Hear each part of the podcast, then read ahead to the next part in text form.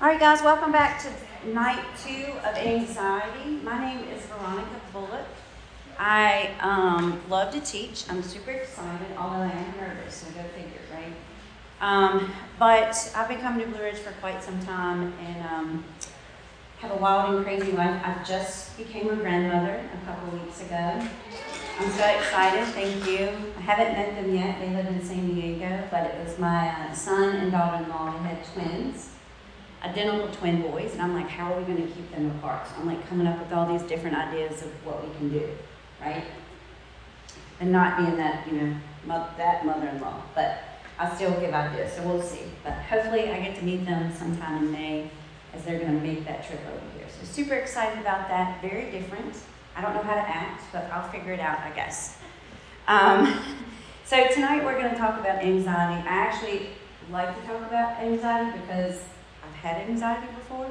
I don't know about you. Raise your hands if you're brave. Experienced it quite a bit, right? It's pretty common, actually.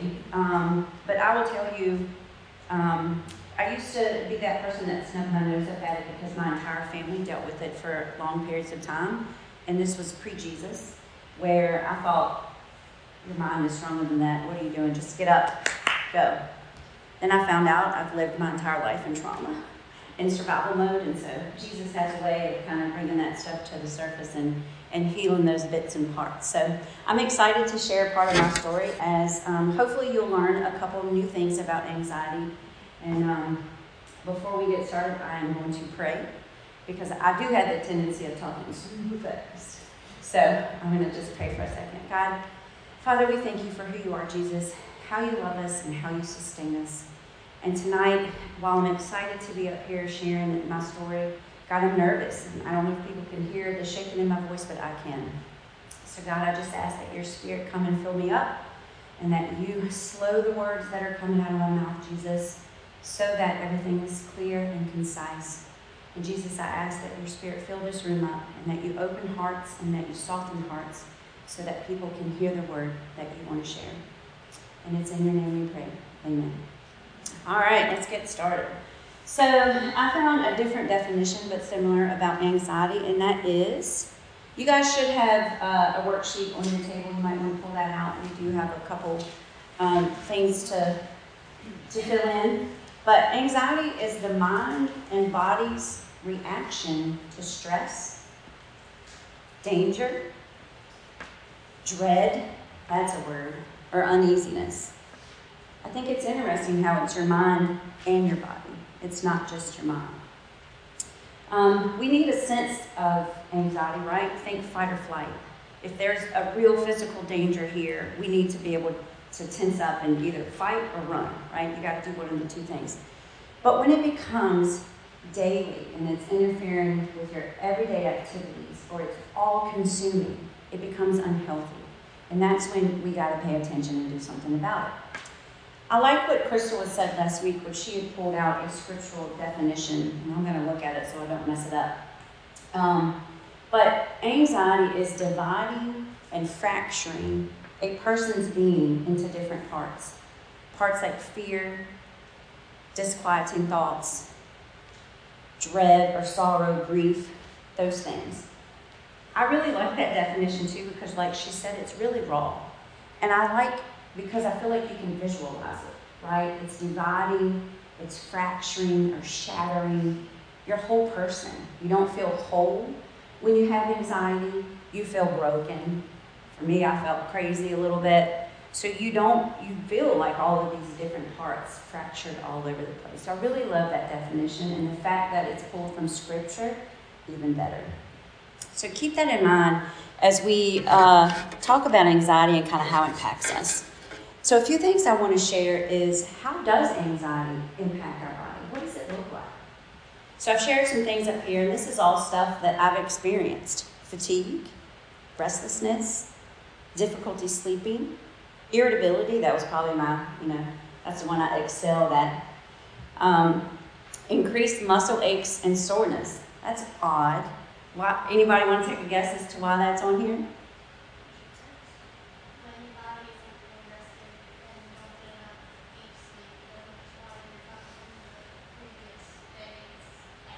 right? And you said? Because your body's tensed up. Right, you're tensed up.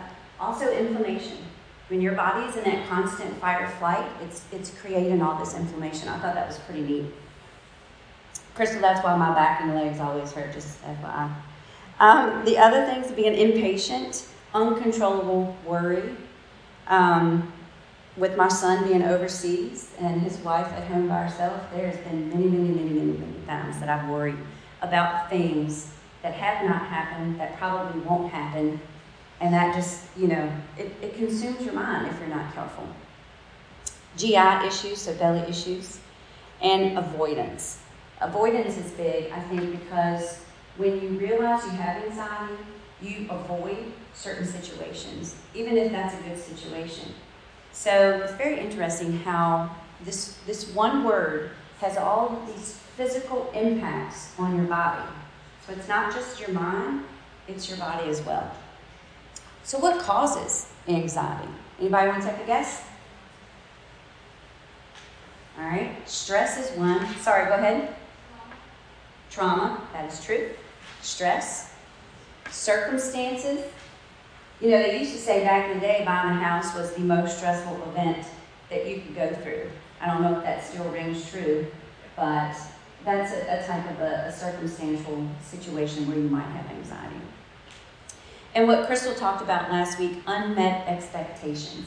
This one I think is big for us people who are growing in age and wisdom. You tend to think my life should be different by now.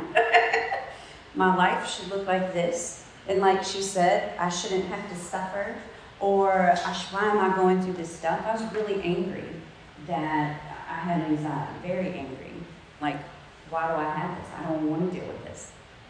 So I think that's all very interesting that you can have all of these different sources of anxiety and then the impact that it has on your body. It's not a really good thing to have, is it? But yet, more and more people have anxiety. For me, I feel like anxiety, this is the best way that I can describe it. It feels like being stuck in tar. You know how tar is thick and it's sticky and you can't move, right? If you get one foot in there, you're like trying to get it out, and then the other foot gets stuck, and then you're stuck like this, and then because you're smart, you're reaching down to try and pull your feet, and then your hands are stuck. Yeah. That's what anxiety feels like to me. It makes me feel trapped. No matter what I do, I feel trapped like I cannot move. And no matter where I thought, you know, I made progress one or two days, and then I look and I'm like, dang it, the tar is further up my leg, now I've got this hand stuck. It was like a never ending cycle, and I couldn't get control. But that's how I could express what anxiety feels like to me. All right. So, I'm going to tell you guys a story. Um, back in 2018, me and a couple friends, some of which are in this room, I'm going to talk about you.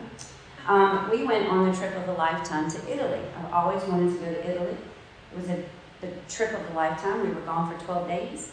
We planned trips where I should say I planned because I'm the person. um, where we were going to go in the three different areas, and we chose different Airbnbs. We did all these things. It was super fun. We rode planes and trains and did all the things, right? Well, 2018 was probably when um, life was changing for me. My son got married, so he's completely out the house. My sister got married, so she's completely out of the house. She lived with me for a while. So my life was already looking different. And then here we are in a foreign country, and uh, things are just different over there, right? I didn't do Air, Airbnb a lot, so it was all new to me, but there was a couple situations where things didn't feel right, and it took me a minute to gather myself and adjust to the change. Who doesn't like change? especially when you plan it out, right? That's like, it's not on the schedule. Yeah, and when you go with people that are spontaneous, whoo, the Lord is changing your character as you go, right? But it's good. But the, one of the last stops was on the coast, and we had picked out this, I say we, I picked out this Airbnb. It looked cute from the website, but we get there, and I thought, this is not cute. This is not good.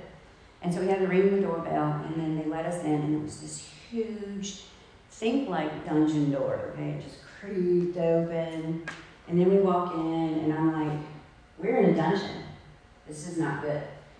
Red flags are going up for me. Everybody else is like, oh, we're in Sorrento. This is great. So as we're walking up the steps, I'm looking at all the things, creepy stuff on the walls. There's no light. It's very dark, very dim, musty, right? I'm like, this. I am not staying here. This is not cool. So I'm like, give it a chance. Give it a chance. So we get to the top of the steps. Everybody's gone. They're looking at the rooms, doing an on. You know, oh, it's a Victorian thing. No, it ain't. And so, and, and I look and there's this dude walking out the walls, walking out the walls. There is a secret passageway that comes in. I'm like, I'm not staying here. Like, this is creepy. Some, some, it's bad, right? Well, that was like red flag number one. So then we go out on the veranda, which has captured everybody because it was a beautiful view, right? You could see the ocean and had all these pretty tropical plants. And the little man comes out and put a white coat on him. He's a villainous doctor, okay? White hair, and he just kind of, he just kind of walked like this with his hand, and it's all I can think of. I'm dead serious, y'all. He's just like this, right? I'm like, mm. So he comes out, and he's talking to everybody, and he's doing all this stuff, and I, my body is revolting. It's like, we can't stay here. This is dangerous. This is not good. Well, I see another guy come out, and he's on his phone, and he's looking at all of us. He's sizing us up. I'm like, he's calling the traffickers. We about to be trafficked in Italy. It's the only logical reason that he's standing in the corner looking at us, talking. I'm like, I'm not staying here. I'm dying on the inside. I'm so tense. I'm holding on to my luggage like I am fight or flight. Like, you touch me, dude, somebody's going over the balcony. I don't know who it's going to be, and it will be me. Tense. Well, I think at this point, the little doctor was curious about me because everybody else is like happy, and I'm like standing in the corner, like frozen. And they tried to sell me on staying there. They knew I wasn't happy. It wasn't close to the beach. You know, all these things. It wasn't close to the beach. I didn't care. We were going to die if we stayed there, okay? We were going to die. And so my friends, I said, we can't stay here. I can't stay here. Like, we will die. You miss this, you miss that. Like, all these red flags. And they're like, oh, calm down. It's not that big of a deal. And I'm like, we're done. Well, the last straw, a little man comes over and he says, I'm going to. Wow. I was like, Are you going to take a picture of it? Because that's what they did in Italy, which I thought was strange anyway, and I had to get past that. But he was like, no, I'm going to keep it until you leave. I was like, mm, no, you ain't. I looked dead at Crystal and I was like, red flag, red flag. That's all that I could get out of my mouth. And she's so sweet and kindly leaned over and like grabbed everybody's passports. And I was like, I ain't staying here. That's it, we leaving. I ain't staying here. So then I'm like, physically, we're leaving. I'm not staying here. I know my friends, God bless them, loved me through probably what was my first panic attack, right? begrudging, I shouldn't say that. They were frustrated with me, but they got on their phones and they found us another Airbnb that we could go to, right? Because they could sense that something, it wasn't just me being a diva, it was, I'm not staying here, like I'm leaving. I would leave the pack. I'm not staying here because we will die. To my core, I knew that if we stayed there, we would die. And I didn't know it back then, but now that I'm like, oh dang, that was probably a real panic attack because you know, I still think we would have died because the man was creepy. I was like, you keep the money. We don't need money. We, we good. God bless you if you're not trying to murder us, but we out. And then we got in the car and had to drive 20, 30 minutes back the way that we came into a nice little Airbnb that was super close to the beach. And then once we sat down for dinner, shame came upon me.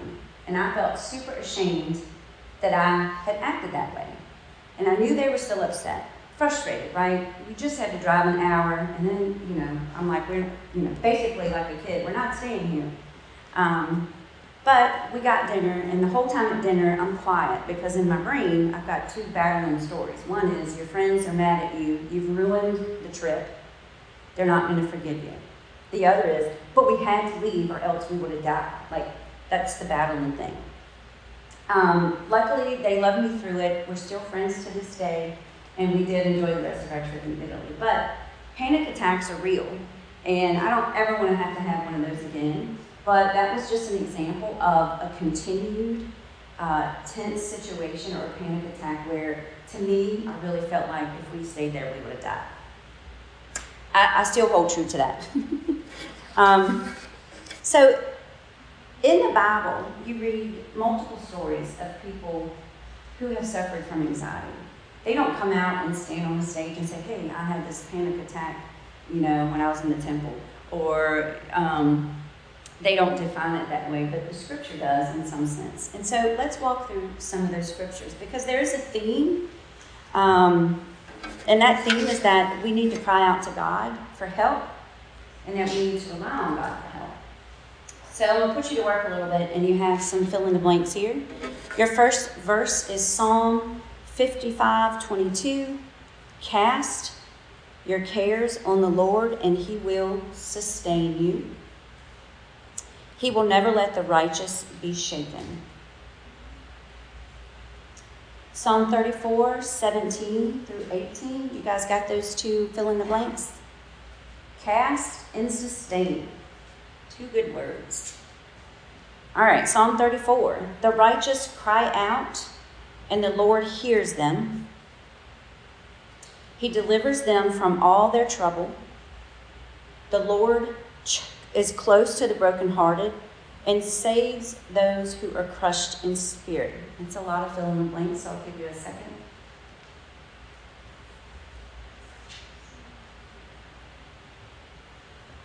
And the last one looks familiar. 1 Peter 5 7, cast, there's that word again, all your anxiety on him because he cares for you. So, there's a theme here in these three verses and something that God spoke to me about in my own journey. And in each one of these verses, it requires an action from who? You. It requires an action on your part, but then it's followed up by a promise or an action from God, right? So if we look at all of these things together, I picked out some words for you. You on this side, God on this side, or opposite way, depending on how you're looking. You need to cast, for looking at that first verse. God is going to sustain. So you cast your fears, your anger, your worry, your doubt, your frustration, your idea that some doctor man's going to kill you in Italy. You give it to Jesus, and He's going to sustain you. The second one is you cry out. You cry out to the Lord. I don't know how you guys feel about crying out, but for me, that's a little sense. Some of the, the nights where the anxiety was really bad, literally cried out to God in frustration and anger and sadness. He is going to hear you, He's going to deliver, He's going to be close to you, and He's going to save you. It's a lot of good stuff in there, right? When you are super vulnerable and you're crying out to the Lord with all your woes. I like that word, woes. And He's right there to hear and to save. The last one is cast again. Cast. And I feel like that's it's a good visualization of that, right? You're casting the net, but you're casting all your cares on Him, all your anxiety, all your woes, and He's going to do what? He's going to care for you. So, just in these three scriptures, and there's more, there's an action required on your part, and then there's a promise or an action from God where He's going to do something in return, right? And the way that I interpret this is that He is waiting there for us to, to come and be His daughters. For me, somebody who grew up without a dad, I never had that. So I, it took me a long time to call God Father. But now that's what I call Him all the time. Because He's a comfort to me, right? You know, April. and so I, I use that word quite a lot when I'm praying. So when it says to cast your anxiety on God, how many think that you're just going to wake up one morning and you're be like, boom, here, Jesus, all done? Right? And that He's going to take it and all your woes are going to go away.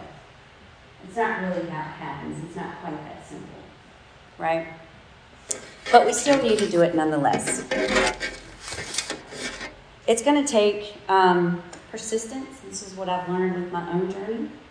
A daily surrender and consistency. Again, it's going to take you crying out to the Lord, and then it's going to take an action on your part. It's going to take saying to God, Here, you take this, and I'm going to do what I can do that's within my power to move towards healing. Um, and then you got to trust that God hears you, because that's what His Scripture says, and that He's going to sustain you, right? And for me, I don't know about you, but I rely on Scripture quite a bit because it's living. And I draw comfort. I can talk to myself. I can be the self help guru because I used to be that before Jesus. And it does not get you the same results as you are surrendering to Christ and relying on Him and His Word. Been there, done that. Um, so, what did that look like for me in my journey? So, you, most of you guys don't know my, my history, and I'll give you a quick one. Lots of lots of childhood traumas. No dad, broken mom, uh, abuse, physical, emotionally, sexual abuse, all the things that could ever happen to a person. Me. Okay? I learned at a young age how to be independent, how to be perfect, how not to create conflict, how to do all these things. And only until I turned 38 and surrendered my life to Jesus did I realize that I had lived 38 years of my life in survival mode. I don't know if you know what that means. It's not cool. and I'm still learning how to depend on people. I'm still learning how to reach out when I'm in those vulnerable moments, and that's still hard for me, to be honest. Um, but I'm trying. And each day, each month, each year that goes by, even if I've got a new thing, like anxiety now, I know that God's with me, and I know that His intent is that He cares for me and that He is going to sustain me as I walk through this healing journey. So for me, what did that look like? It meant stop trying to control the anxiety. It meant stop being angry at it, you know, throwing a pity party for myself, like, ah, God, Jesus, why do I have to go through this? It meant not, I lost my train of thought, not to stop ignoring it. Because, you know, it's not here. I don't acknowledge it. It's not here, right? All of those things had to happen me laying it at Jesus' feet, I had to give all of that up so that I could fight properly. I know that sounds weird, but when I pulled it out of my being, my control or lack thereof, and gave it to Jesus and said, you know what, I'm so tired of doing this. I'm so tired of trying to fight it. I'm so tired of trying to understand it. I can't deal with it anymore. You take it. And he said, okay. Took you long enough, my stubborn child that I love. Um, so I had to give it up so that I could fight properly. Um, and Jesus, He's our Father, He's our Savior, He's our healer. It's just some reminders for you guys. He's the one who hears us, He's the one who saves us, and He's the one who redeems us. Now, when you've got somebody like that in your corner, why would you not surrender it all or cast it all on Him so that He can help with that healing. Why would you not? So, how do we move forward from healing with anxiety? There's many, many things you can do. There's, there's doctors, there's medications, there's different things that you can do, and it's different for everybody. So don't think this is a one all. I'm just sharing from my personal experience and what I did, okay? For me, um, anxiety was not something that you have that you can heal from by being passive. It's going to require an active battle in order to overcome it. And I came up with three steps to help us do that identifying, acknowledge, and action. So, identifying. For me, that was the biggest thing because I'm very stubborn. And so I went for a couple years, probably three years, 18, 19, probably three years before I even considered that my behavior was because of anxiety. Honestly, I thought it was just because I was getting old, and I was like, I'm in premenopause. That's, that's why I'm irritable. That's why I'm lashing out, real bad lashing out too. So I just chalked it up to that. I did not even consider that it could have been anxiety. So for me, that identification is what I needed to be able to start that healing process. Does that make sense? If you don't know what you're dealing with, you're not going to know how to deal with it. And I'm always the one that likes to know what I'm dealing with so that I can analyze and form the best plan. Anybody else like that? I'm also the one that if we were ever in a tragedy, you follow me. I think, Crystal, I can't remember where we were going, but I was like, if something goes down on the plane, we have a warrior yell, and then, you know, something like that, and then we're going to know it's that time to get up and fight. That's that unresolved trauma um, that I can laugh about now. But identifying anxiety is your first step to healing. And if you don't know, like I said, what you're dealing with, you're not going to be able to heal from it. So, how can we identify anxiety in our life?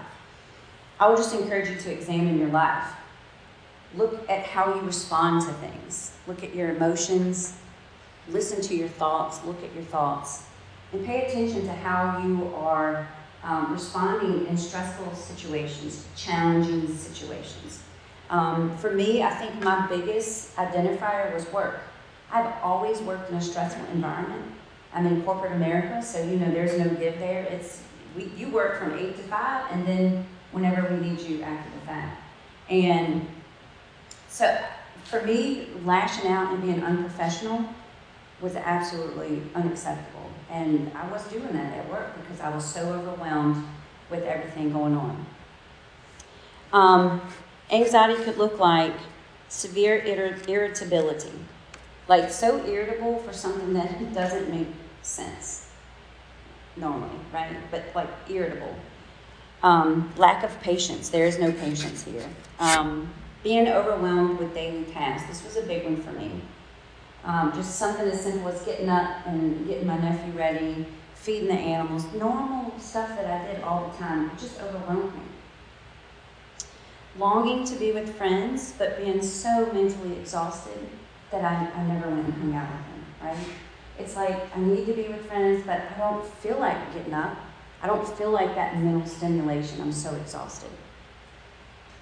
Being critical of yourself because you believe others are critical of you the dinner table in Italy after we were safe from the evil doctor. And that shame hit because I just knew my friends were there thinking bad thoughts about me. I'm sure they weren't. Difficulty concentrating. Again, this is one that I blamed on old age. no offense to anybody out here that um, is growing wiser and wiser by the day.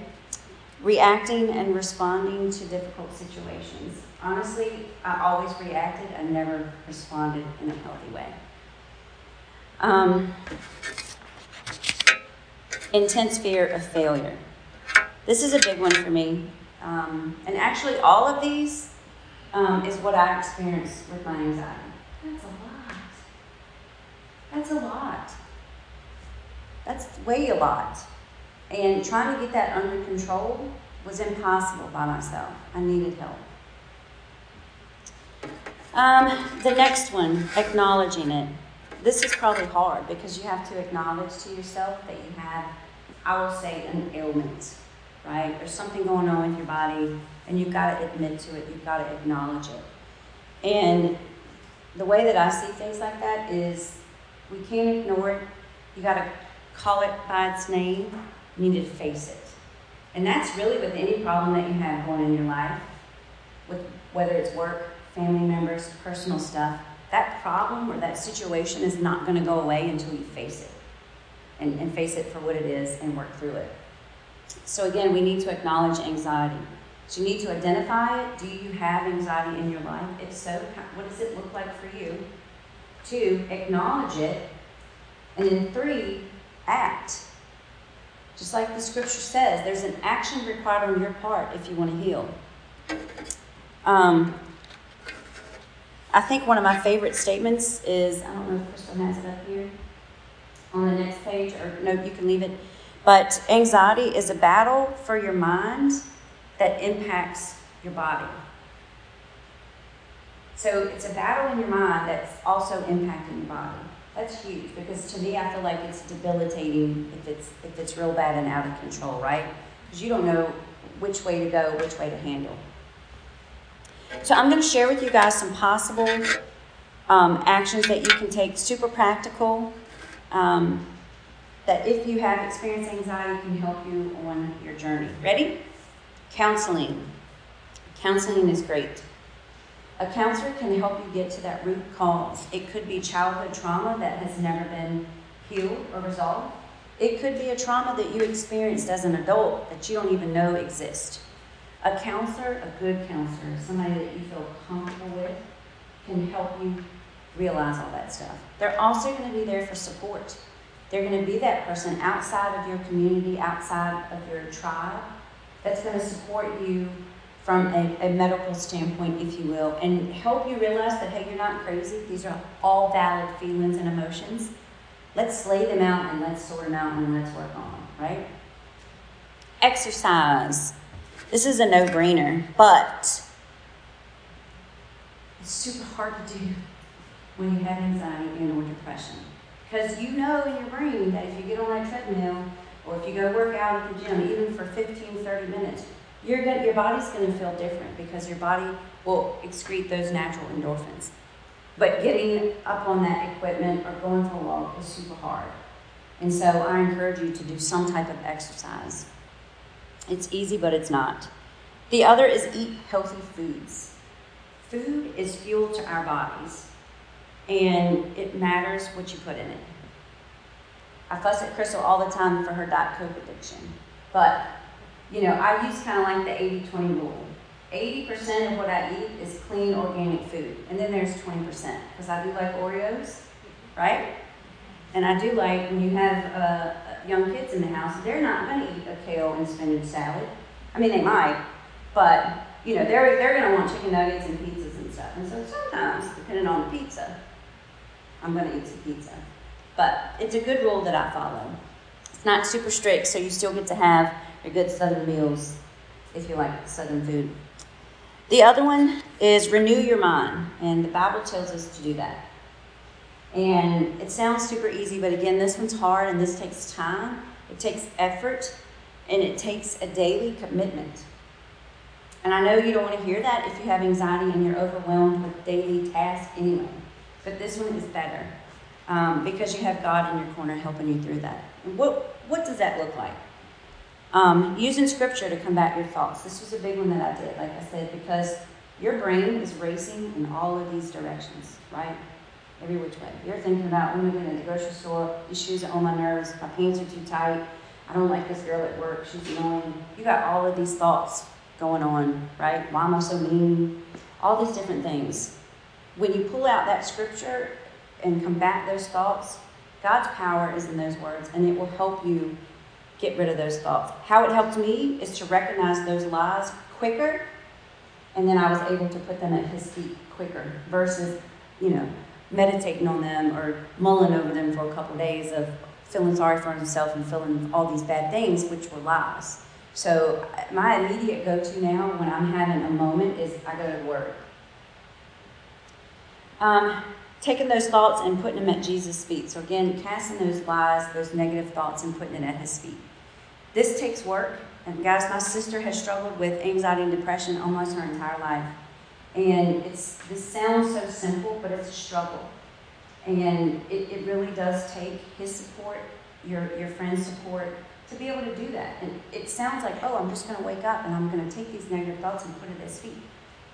But it takes a commitment, and you, you're going to fail, but you got to get up the next day and try again, right? Don't stay where you are. Keep moving forward.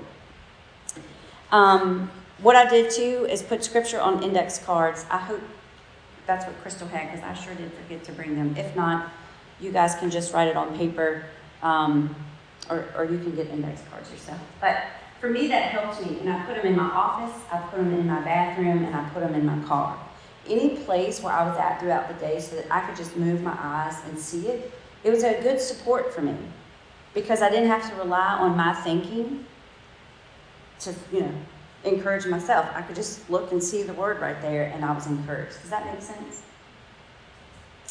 All right, the next one mindfulness. What does that mean? That really means being aware in the moment. You're being mindful of where you are in the moment.